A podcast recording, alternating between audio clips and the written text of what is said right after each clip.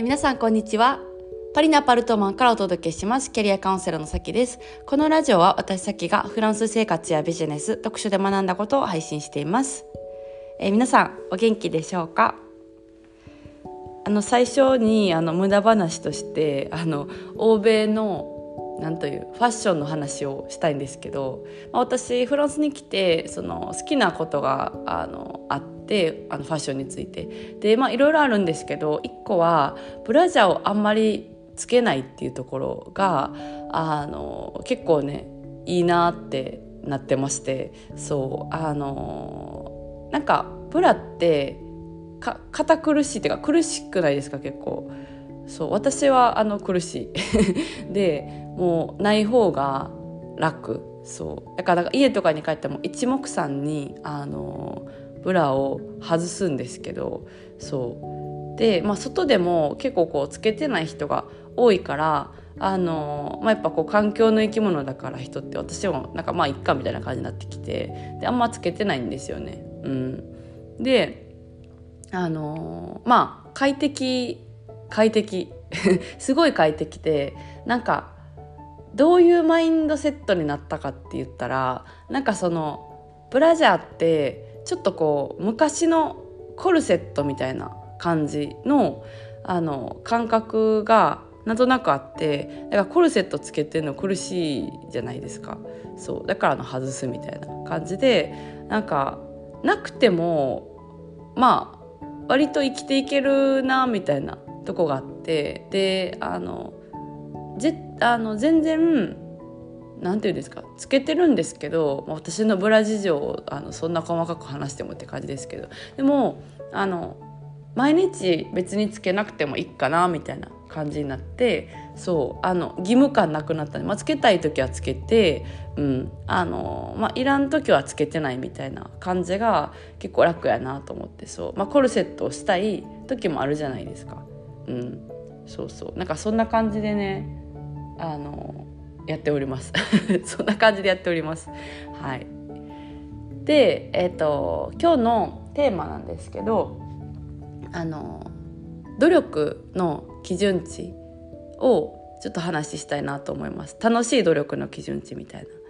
でこれあのえっ、ー、と企業サロンであの昨日オフ会があってそこでもちょっと話したんですけど、まあ、いろんなあのトピックを話した中であの一個これをちょっと取り上げたいなと、はい、思いました。うん。なんか本当にこうみんなで集まってあの酒を飲んだりとかあのきゅうりを食べてる人とかもいたし、まあ、なんかそういう中でいろんな話したんですけどそう。でそこでは、まあ、何話したっけな？なんかいろいろ喋ってそのあのファッションの話も結構あったしあと、まあ、その世界のファッションみたいな話もあったしあのメンズのあの経営に対してどうなのかみたいな話をしたりとかそうあとあの女性のあの脇毛とか、うん、腕毛とかの話をしたりですとかそういろいろ話しましたね。うん、でまああのパリの、えー、で仕事をした時のあの、まあ、ファッションショーの話あのの通訳をした時の話をしたりとかをいろいろしてたんですけどその中でその楽しい、えー基準値であ努力の基準値っていうのは、うん、何なのかみたいなとかもちらっと話したんですけどそう。あのちょっと私あのそのオフ会をやる前から若干一人で始めててあの白ワインを あの昼から。そう。であのちょっとちゃんともう一回話そうと思って、うん、でせっかくやからポッドキャストで撮ろうと思ってはい。えっ、ー、と撮ります。なんかそのまあ仕事をね普段はこう企業のサロンやってますけどなんかそこの中でちょこちょこ、まあ、新しい仕事とかもやりたいなみたいな気持ちもあってであのフランスでねこう仕事もしていきたいなみたいなことで、えー、目標を掲げてたんですよね去年。まあ本当は2020年からあの思っててでコロナでまあ全然あのなんていうんですかね外の動きがなかったですけど2022年はこう現地でも仕事していこうみたいなことを思っていてでそのためにまああのもちろんフランス語が必要だからで語学がとか言葉とか結構好きだから、まあ、勉強してたんですよね。であのまあサロンをやってたら結構忙しいんですけど、うん、あの35人とか40人ぐらいいてくれた中で、えっと、サロンをやりながらやりながらあの語学の勉強もしていてでうんとまあ一日あの6時間ぐらいとか勉強してる時もあったんですよね。でそれでこうやりたいあの仕事ができたっていうのがあるんですけどなんかその時にあのその努力というか毎日の積み重ねっていうのをできたのはこう未来こんな仕事楽しい仕事ができそうやなみたいなあの想像しながら勉強してたから結構楽しかったなっていうのは、うん、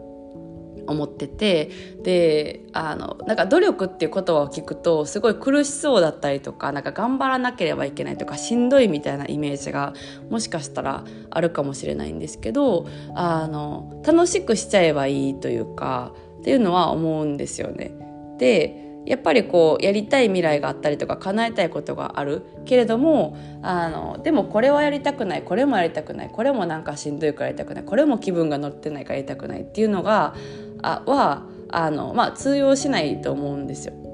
ででもやっぱしんどいことを あのしんどいな苦しいなと思いながら毎日って絶対続けられないからじゃあどうしたらいいかっていうとその努力を楽しくする工夫をしたらいいと思うんですよね。で人によってなんかそのやり方って違うかもしれないんですけど私は結構、うんと、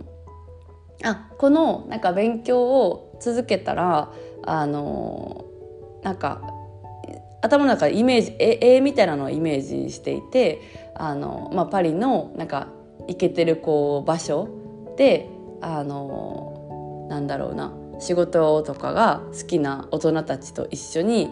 談笑しながら喋りながらこうパッション高く仕事をしたいみたいなのをこう想像して何人かでとこう喋って素敵な場所でなんかワインとか飲みながらみたいな、うん、を想像してちょっと勉強してたんですよね。で勉強してる中でも、まあ、一個なんなんて言うんでしょうね。こう知る喜びみたいな。ところもこう見出してあちょっとこれ話せるようになったっていう楽しみだったりとか。一個例えばフレーズを勉強したらあの次の週のこう例えばミートアップとかで使おうみたいな感じで使えたらあこれ使えたみたいな嬉しさがあったりみたいなそういうちっちゃい喜びとかを想像しながらあと未来のあのこんなんできたらいいなみたいなのを想像しながら、えー、やっててでだからなんかあの楽しくできたというかその一日何時間って勉強しててもあんま苦じゃなくなってくるんですよね。うん、だからなんかあの基本的にやっぱりね努力って面倒くさいと思うんですよ。でみんな努力をしたくないからあの悩むみたいなところはあの正直あると思うんですけど、うん、でもじゃあなんかその酒で取ることはできないから毎日の積み重ねを。それを楽しくする工夫をしたらできるから、うん、なんかあのもしなりたい未来があるなでもそれが遠いなと思った時にあのそこのこうギャップを埋める毎日の積み重ねっていうのは必要なんですけど楽しくどうやったらできるかなって、うん、思うといいんじゃないかなって、はい、思うし私もちょっとそれをあのなんていうかブーメランというか自分にも刻んでまたさらにあのステップアップしていきたいなって思ってます。